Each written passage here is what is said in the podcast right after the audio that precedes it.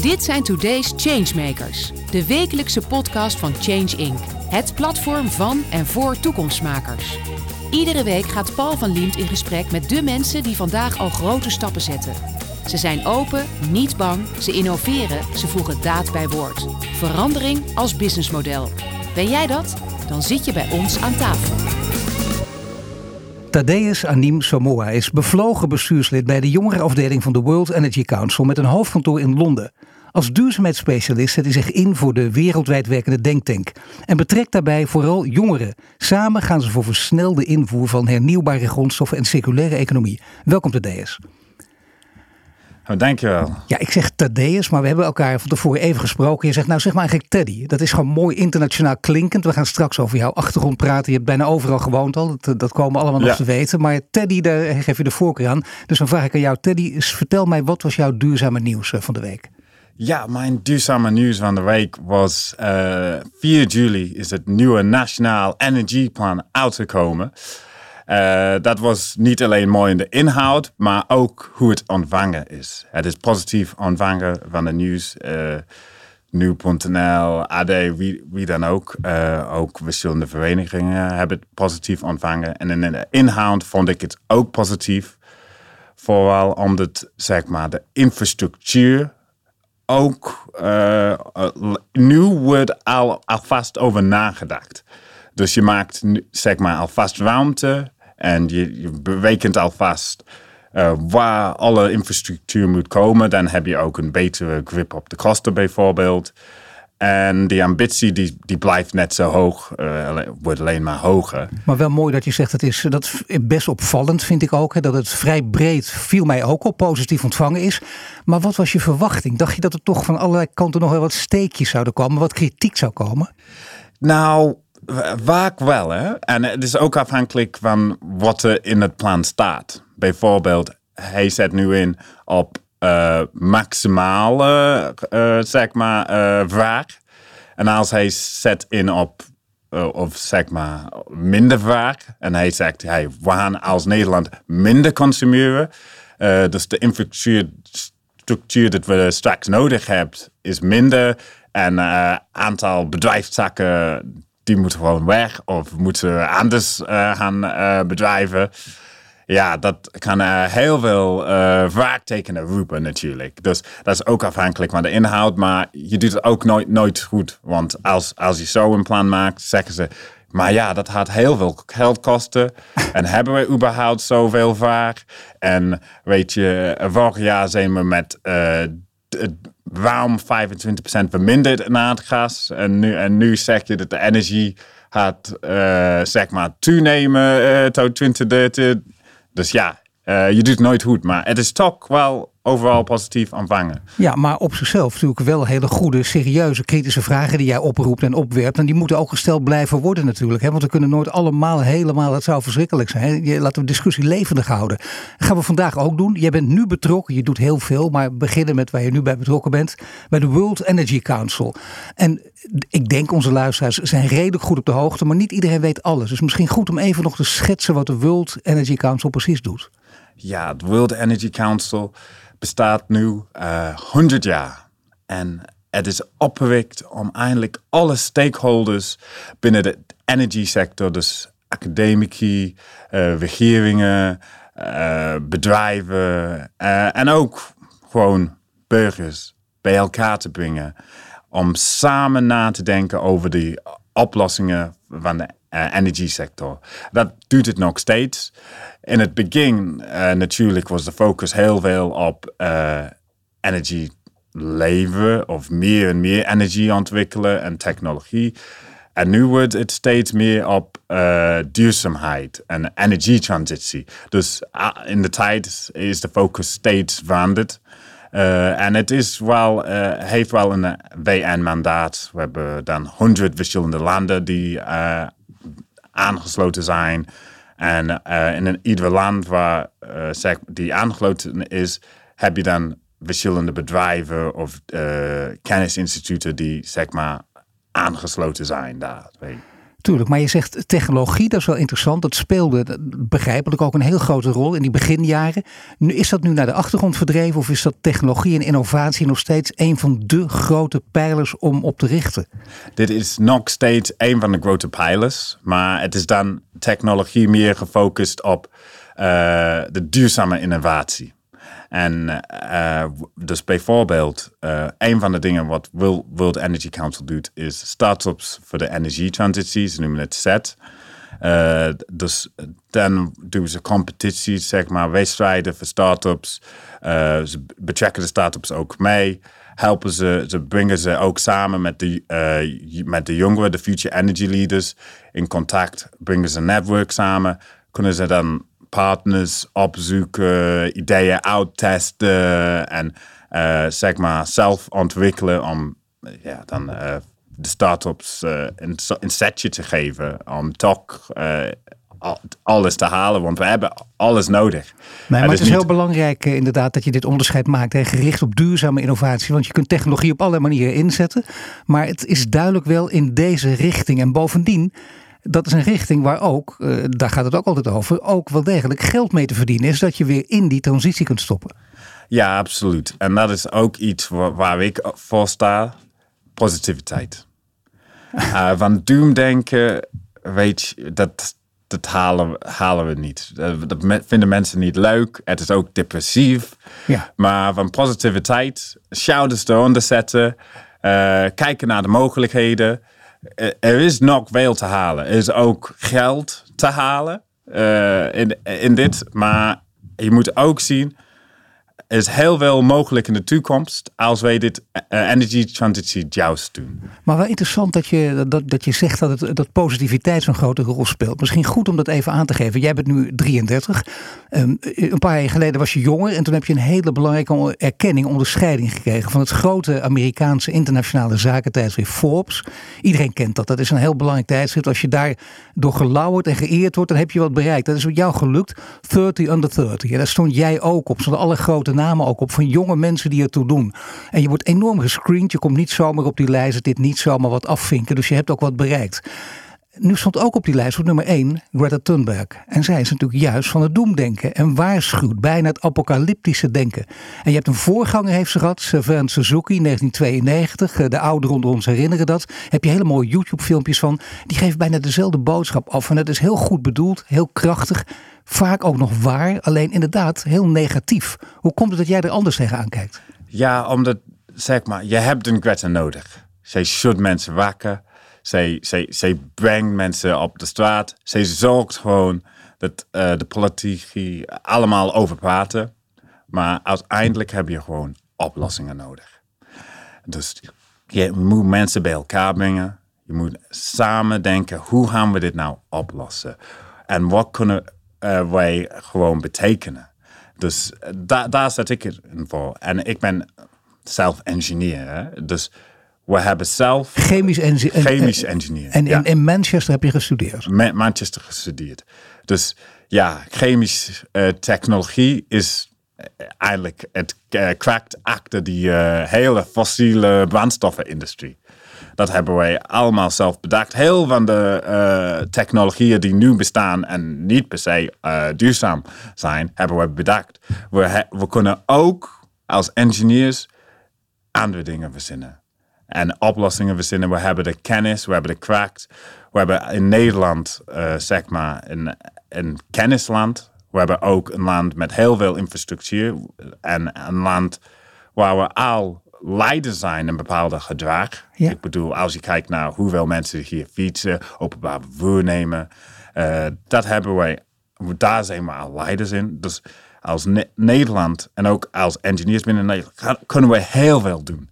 En, en dat, daar wil ik me voor inzetten. En ik denk, ja, als je de mensen meeneemt en zegt: hey, doe even je zegje over. Laten we even, uh, ja, niet zuren, maar gewoon kijken, ja, wat is nou het probleem? En als we dit doen, uh, loopt het erop, of dit doen, of moet een combinatie van alles, of ja, en, en, en hoe kunnen we samen elkaar helpen om toch uh, daar te komen?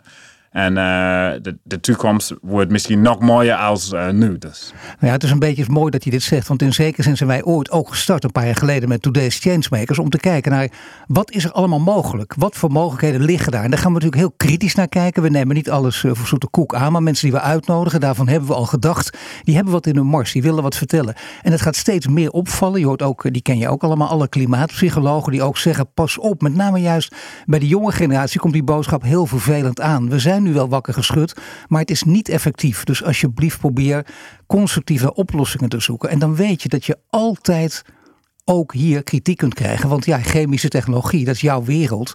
Maar ja, de chemische industrie is een hele fossiele wereld. Dat is nauw aan elkaar verbonden. De VNCI, de grote organisatie in Nederland, die ken je natuurlijk ook. Ja. En je weet wat de achtergronden daarvan zijn. Hoe verhoud jij je in dat beeld? Want kun je met andere woorden 100% zuiver zijn? Want de echte critici die verlangen dat altijd van je.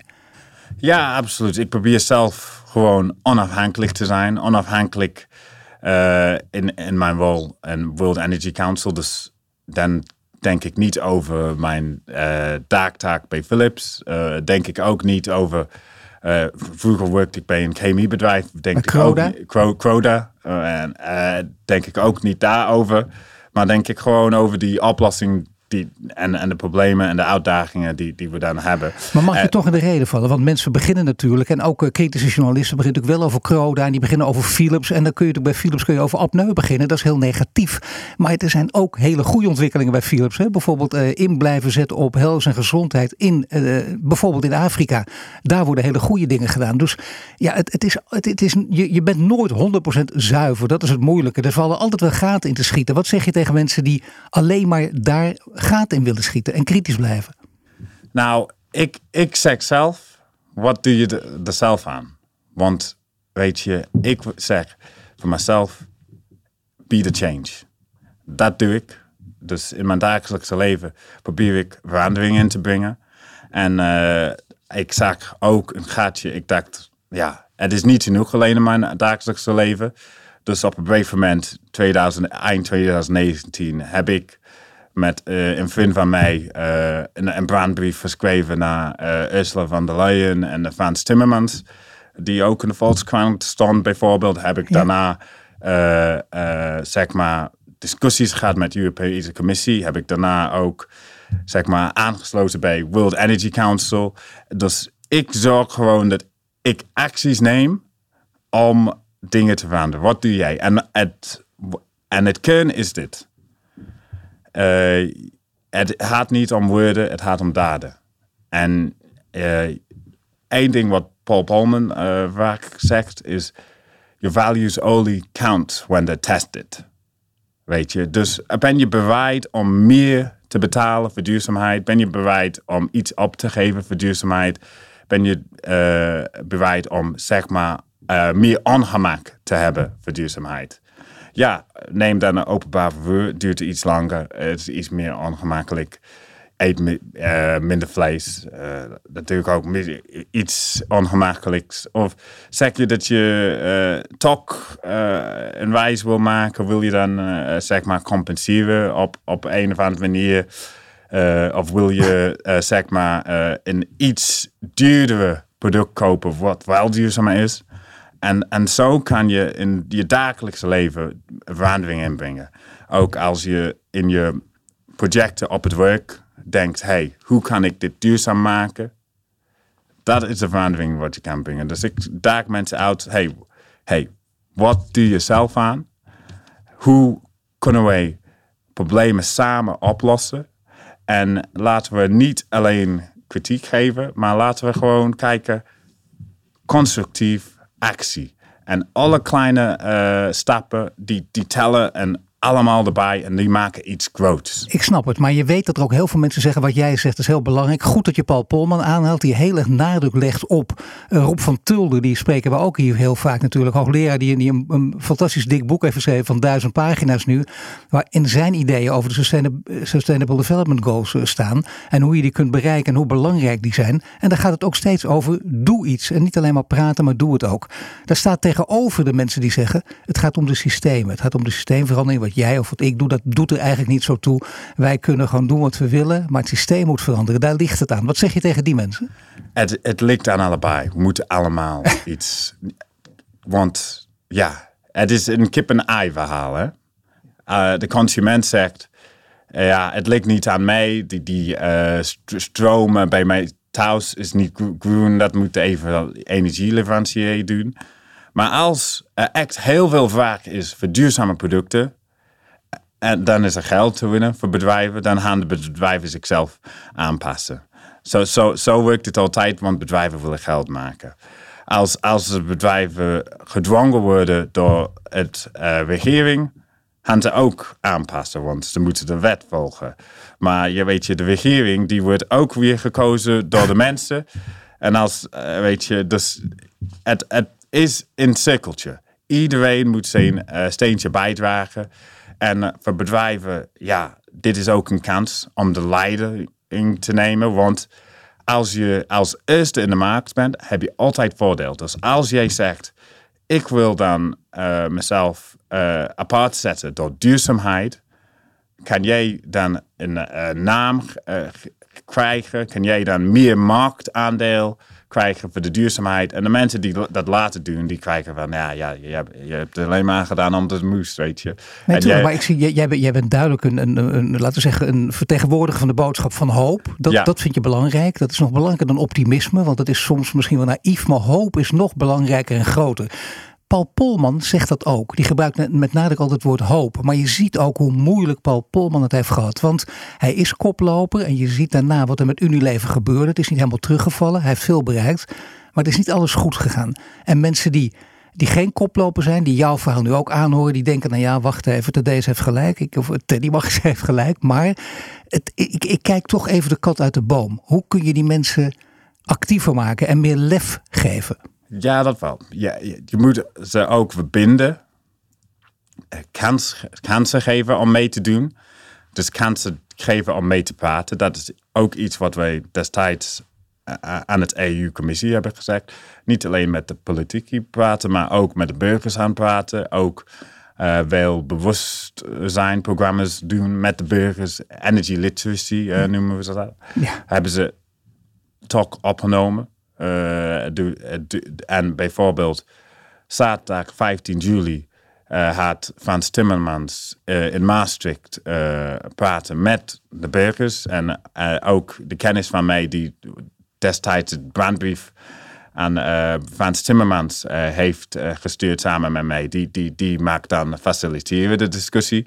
Uh, dus dat, dat hebben ze allemaal opgenomen. Dus je, je moet ze ook de kansen geven om mee te doen. Je moet ze ook uitleggen hoe kan je dan uh, iets bijdragen. Uh, aan, en, en je moet het ook niet te moeilijk maken. Dus je moet ook de infrastructuur vanuit een overheidsperspectief, ook de infrastructuur voor het gedrag. En niet alleen de technische infrastructuur geven. Tuurlijk, maar dan nog, ik, dat, dat, dat verhaal begrijp ik zeker. En het is, ook, het is ook het verhaal van jou is ook van niet wegkijken. Of vooral niet alleen maar naar elkaar wijzen en dus op je, op je handen blijven zitten. En dat als excuus gebruiken. Maar dan nog, het voorbeeld van Polman wordt vaak aangehaald door andere grote bedrijven die met bewondering naar hem kijken. En die toch zeggen, maar het is niet allemaal goed gegaan. Dus waarom zouden wij koploper zijn? En hoe kun je tegen die mensen zeggen die aarzelen, wordt het toch maar, want uiteindelijk betaalt het zich uit voor je.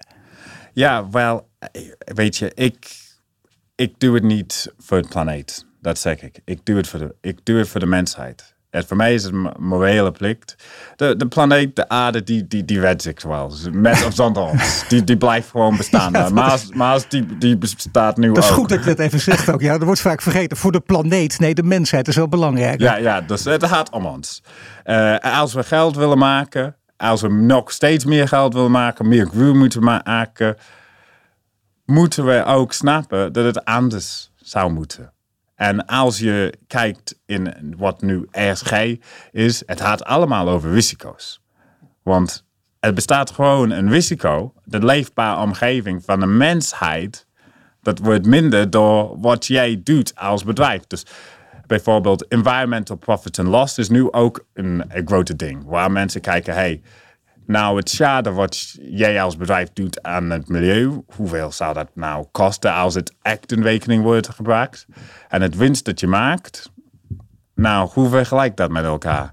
En uh, als, als we toch straks allemaal belasting gaan opzetten, uh, als, als we zien dat prijzen door energietekort of wat dan ook uh, door de lint gaan, zoals vorig jaar, crisis, crisis, maar dit zie je allemaal aankomen. Dit kan gewoon gebeuren. Omdat je, uh, zeg maar, nog niet ver genoeg zijn in de, uh, zijn in de transitie. En uh, vorig jaar hebben wij een heel mooi voorbeeld van hoe we dan weer gereageerd hebben. We hebben als land toch 25% minder aardgas gebruikt. En zelfs uh, ook 20% meer van hernieuwbaar stroom gemaakt. En, en nu uh, zag ik ook in Change Inc. Uh, dat van het eerste halfjaar 2023 was het 50%. De, de helft van het stroom was hernieuwbaar. Dus dat is heel mooi. We hebben zelfs sommige dagen waar het negatieve stroomprijzen wordt. Niet alleen in Nederland, maar in buurlanden en wat dan ook. Weet je, dus de infrastructuur moet gewoon omhoog, omdat wij uh, zoveel meer hernieuwbare energie uh, doen. Dus we maken echt gewoon progress. Het moet sneller, maar je ziet ook dat de technici, de mensen die allemaal voorspellingen maken. Vorig jaar zeggen ze, ja, in 2030 wordt het ongeveer 75% hernieuwbare energie. En nu zeggen ze al, uh, het wordt 85%. En de overheid die mikt gewoon op uh, eh, 100% en die blijft ervoor gaan. En, en ik ben van overtuigd dat het wordt gewoon 100% hernieuwbaar stroom in, in 2030. Stroom in, uh, maar waar, waar baseer je dat op? Waarom ben jij ervan overtuigd? Omdat het, niet, omdat het niet anders kan, eigenlijk. We moeten de, deze transitie doen. En dat ja, we worden ook natuurlijk wel geholpen. De, de, oorlog speelt ook een rol natuurlijk. Hè. Dat heeft ook versneld. Dat is heel pijnlijk en triest wat daar gebeurt. Niet iedereen zag het zelfs aankomen, maar het heeft wel geholpen. Met name minder gasverbruik. Dat, dat heeft geholpen. Dat heeft iedereen wakker geschud. Dat, uh, en hoge energieprijzen, dat is niet altijd eerlijk. Want ja, het energietoegang is ook een ding. Ik Tuurlijk. leef in Rotterdam een van de, op de vijf van de mensen is in armoede, weet je. Dus ja, je moet een van de zo... armste gemeenten van Nederland. Dat is heel belangrijk dat je deze opmerking maakt. Dat wordt vaak vergeten en dan krijg je de polarisatie tegen de elite. En dat schiet niet op. Precies. Dus daar moeten we iets aan doen. Het, dus alleen maar prijzen verhogen, dat, dat is niet per se het manier om het te halen. Maar mensen zijn wakker geschud. Ze weten dat dit aankomt. Ze weten dat de, uh, de stroomnet nu soms uh, een probleem is. Er zijn mensen die bijvoorbeeld geen meer zonnepanelen bij kunnen doen, omdat de stroomnet het niet aankan. Of ze hebben al eentje, eh, maar ze kunnen de stroom niet uh, terugleveren. Fiberbedit. Ja, precies. Dus uh, dat, dat, weten ze allemaal. En je ziet ook in de nieuwe plannen die ze maken, dat ze ook nu inzetten op veel meer infrastructuur voor 2050. Dus ik zie allemaal heel veel progress, heel veel verandering in, in hoe mensen daarover nadenken. Ik zie ook binnen bedrijven uh, dat ze ook uh, gaan inzetten op duurzaamheid. En tenminste gaan ze over praten. Maar praten is het begin. Dan heb je het misschien over greenwashing. Dat was ook iets wat wij in onze brandbrief hebben gezet. Uh, en, en dat is ook iets wat wij als naar de Europese Commissie hebben gegeven als jongeren. En ze hebben nu ook een nieuwe greenwashing-wet uh, ingenomen. De, weet je, de, misinformatie. en er komt er nog eentje bij, youthwashing. Daar ben jij natuurlijk zelf ook heel scherp op. Want je bent niet voor niets in die 30 on the 30 gekomen in Forbes. Dat is belangrijk. Ik zei al, je bent er zwaar voor gescreend en niet zomaar erop gekomen. Er komt niemand zomaar op. Maar je wordt natuurlijk wel makkelijk ingezet. Kijk eens, een welbespraakte, hele slimme jongere en die gaan wij gebruiken. Dat moet je ook niet hebben. Absoluut. En dat is ook wat Greta Thunberg zegt. Uh, er zijn allerlei ministers die uh, staan in de rij om met mij een foto te nemen. Maar als ik iets zeg, nemen ze mij niet serieus. Ja. En, en, en, en, dat laat ik gewoon niet gebeuren. Weet je, je, laat, je, ja, je, je, je zit er ook zelf bij. Ik, ik, laat me, ik laat me niks meer stoppen. Ik, uh, ik blijf gewoon door. Nou, mensen horen dat van jou, maar ze zien jou niet. Ik moet zeggen, je kijkt er inderdaad heel zelfverzekerd bij. Dus dat, dat geloof ik onmiddellijk. Nou heb je het steeds over niet de planeet redden, dat is heel interessant, maar de mensheid redden. En je weet waar je over praat. Je, je zegt je woont nu in Rotterdam. Maar even, ik heb het voor mezelf opgeschreven. Je bent geboren in Oekraïne, grootgebracht in Ghana, gestudeerd in Manchester dus. In Spanje ook gewoond met een Poolse vrouw getrouwd. En nu ook nog Feyenoord-fan. Weet je, hoe kan het lopen gewoon? dat is een hele mooie mix bij elkaar. Wel wil ik er even uitpikken, natuurlijk in Oekraïne geboren. Jij zei, je ouders zijn daar geboren. Die zijn daarna weer teruggegaan naar Ghana. Dat betekent wel dat, dat die oorlog nog meer impact maakt, denk ik, op jou ook. En het gaat nu in deze tijd, de komende jaren, kunnen we zeggen, over twee grote thema's: klimaat en veiligheid. En die horen ook nadrukkelijk bij elkaar. Wat, wat doet die oorlog in Oekraïne speciaal met jou extra, omdat je daar geboren bent? Ja, dus ik, ik moet zeggen, mijn ouders hebben daar gestudeerd en zo, maar ik in het begin, voordat de oorlog begon, dacht ik niet over Oekraïne. Ik, heb, ik had daar een, oom en een tante. Mijn oom was uh, honorary consul, dat is een soort van ambassadeur van uh, Ghana naar Oekraïne. Dus ik, ik had gewoon neefjes daar en zo, maar ik dacht er niet over. Toen het uitbrak, weet je, dat, eh, dan ineens word ik heel gevoelig over. Maar weet je, ik ben ook iemand die iets moest doen. Dus ik ging uh, destijds samen met uh, JCI en andere verenigingen uh, gewoon spullen verzamelen voor, voor Oekraïne. en, en, en mijn werkgever, Quote destijds, die, die, die was ook, die, die het helemaal. Weet je, die, die eerste dag toen het uitbrak, was ik ook was ik ook alleen maar aan de lijn met uh, mijn familie. Maar ik, ik kreeg ze niet te pakken, omdat zeg maar, uh, de phone uh, iedere keer uit te vallen is. was he, heen stroom erbij, ze waren in de kelder. Dan, dan, waren ze op weg. Ze wilden Polen in, maar ze konden niet in Polen. Ze, ze worden teruggestuurd van Polen. En, ik zat aan de andere zijde. ik zat zelf in Polen en wekelen dat ze worden opgevangen daar. En toen moesten ze naar Romeinië bijvoorbeeld met de bus. Ja, dat was een hele gedoe. Maar nu, uh, zeg maar, is het, is het iets meer... Uh, het, het gaat door. Maar bij mij is het iets meer stil, zeg maar. En, focus ik me meer op de energy transitie.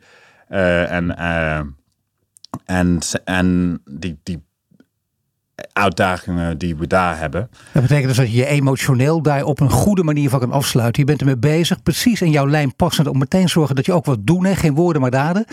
Maar er komt nog iets bij. Want uh, klimaat en veiligheid, zei net, hangen nadrukkelijk samen. Vind je dat ook? We hebben, natuurlijk Tom Middendorp, de oud-commandant de strijdkracht in Nederland, die dat echt tot thema heeft gemaakt. Klimaat en veiligheid kun je niet los van elkaar zien. Zijn daar onze ogen nu ook meer dan ooit voor geopend of niet? Absoluut. En op één manier hebben wij dat gezien, omdat zeg maar, wij allemaal afhankelijk waren van uh, Russische uh, gas. En dat ineens kregen we, we dat niet meer of wilden we dat niet meer. Uh, maar in een andere manier zien we dat ook, dat energie, zeg maar, in, bijna net als water is. Het is gewoon het kern voor het leven. En, en ik bedoel, ja, je kan het uh, heel abstract uh, zien. Het zon die geeft de energie aan een, uh, aan een plant. En, en met de energie en, en water maken ze voor ons eten. Maar je kan het ook gewoon direct zien. Industrial Revolution, de eerste, dat was gewoon door energie. De tweede, ook, ook weer door, en, nee, door elektriciteit. Weet je, ja, ja. elektriciteit, stoom. Dat, dat is gewoon uh, dus, uh, de stoomtrein. Die, uh, dat was die, die, die, die, tweede revolutie. En, en dat heeft onze middenklasse omhoog getild. Dat heeft productie. Dat is, en, en het olie en gas heeft nog verder opgetild. En ik bedoel, in Arabië was het meer woestijnachtig. En nu is het paradijs. Ja, al, allemaal vanwege de energie. En je ziet in Afrika bepaalde landen die hebben meer als andere landen. Je kan, je kan er ook bedenken van, hey, dit wordt iets waar straks over wordt gevochten. Dus energie wordt echt steeds belangrijker in het bewustzijn van iedere, iedere persoon die eindelijk uh, beslissingen moet maken. Dus, dus er moet een groot internationaal congres is van belang. En laat het nou echt aankomen. Je bent er ook heel druk mee bezig, nu al uiteraard. In uh, volgend jaar in Rotterdam. Het heet het World Energy Congress. En hoe ben je daar precies bij betrokken? Kun je er iets vast over vertellen? Ja, dus ik zit dan in het uh, bestuur van het jongerentak van World Energy Council. Dat heet de Future Energy Leaders. Uh, dus globaal zit ik daar in het bestuur. Hebben wij uh, zeg maar 100 Future Energy Leaders uitgekozen. Die blijven dan Future Energy Leaders voor drie jaar of zo. En dan kiezen we ieder jaar een, een, nieuwe.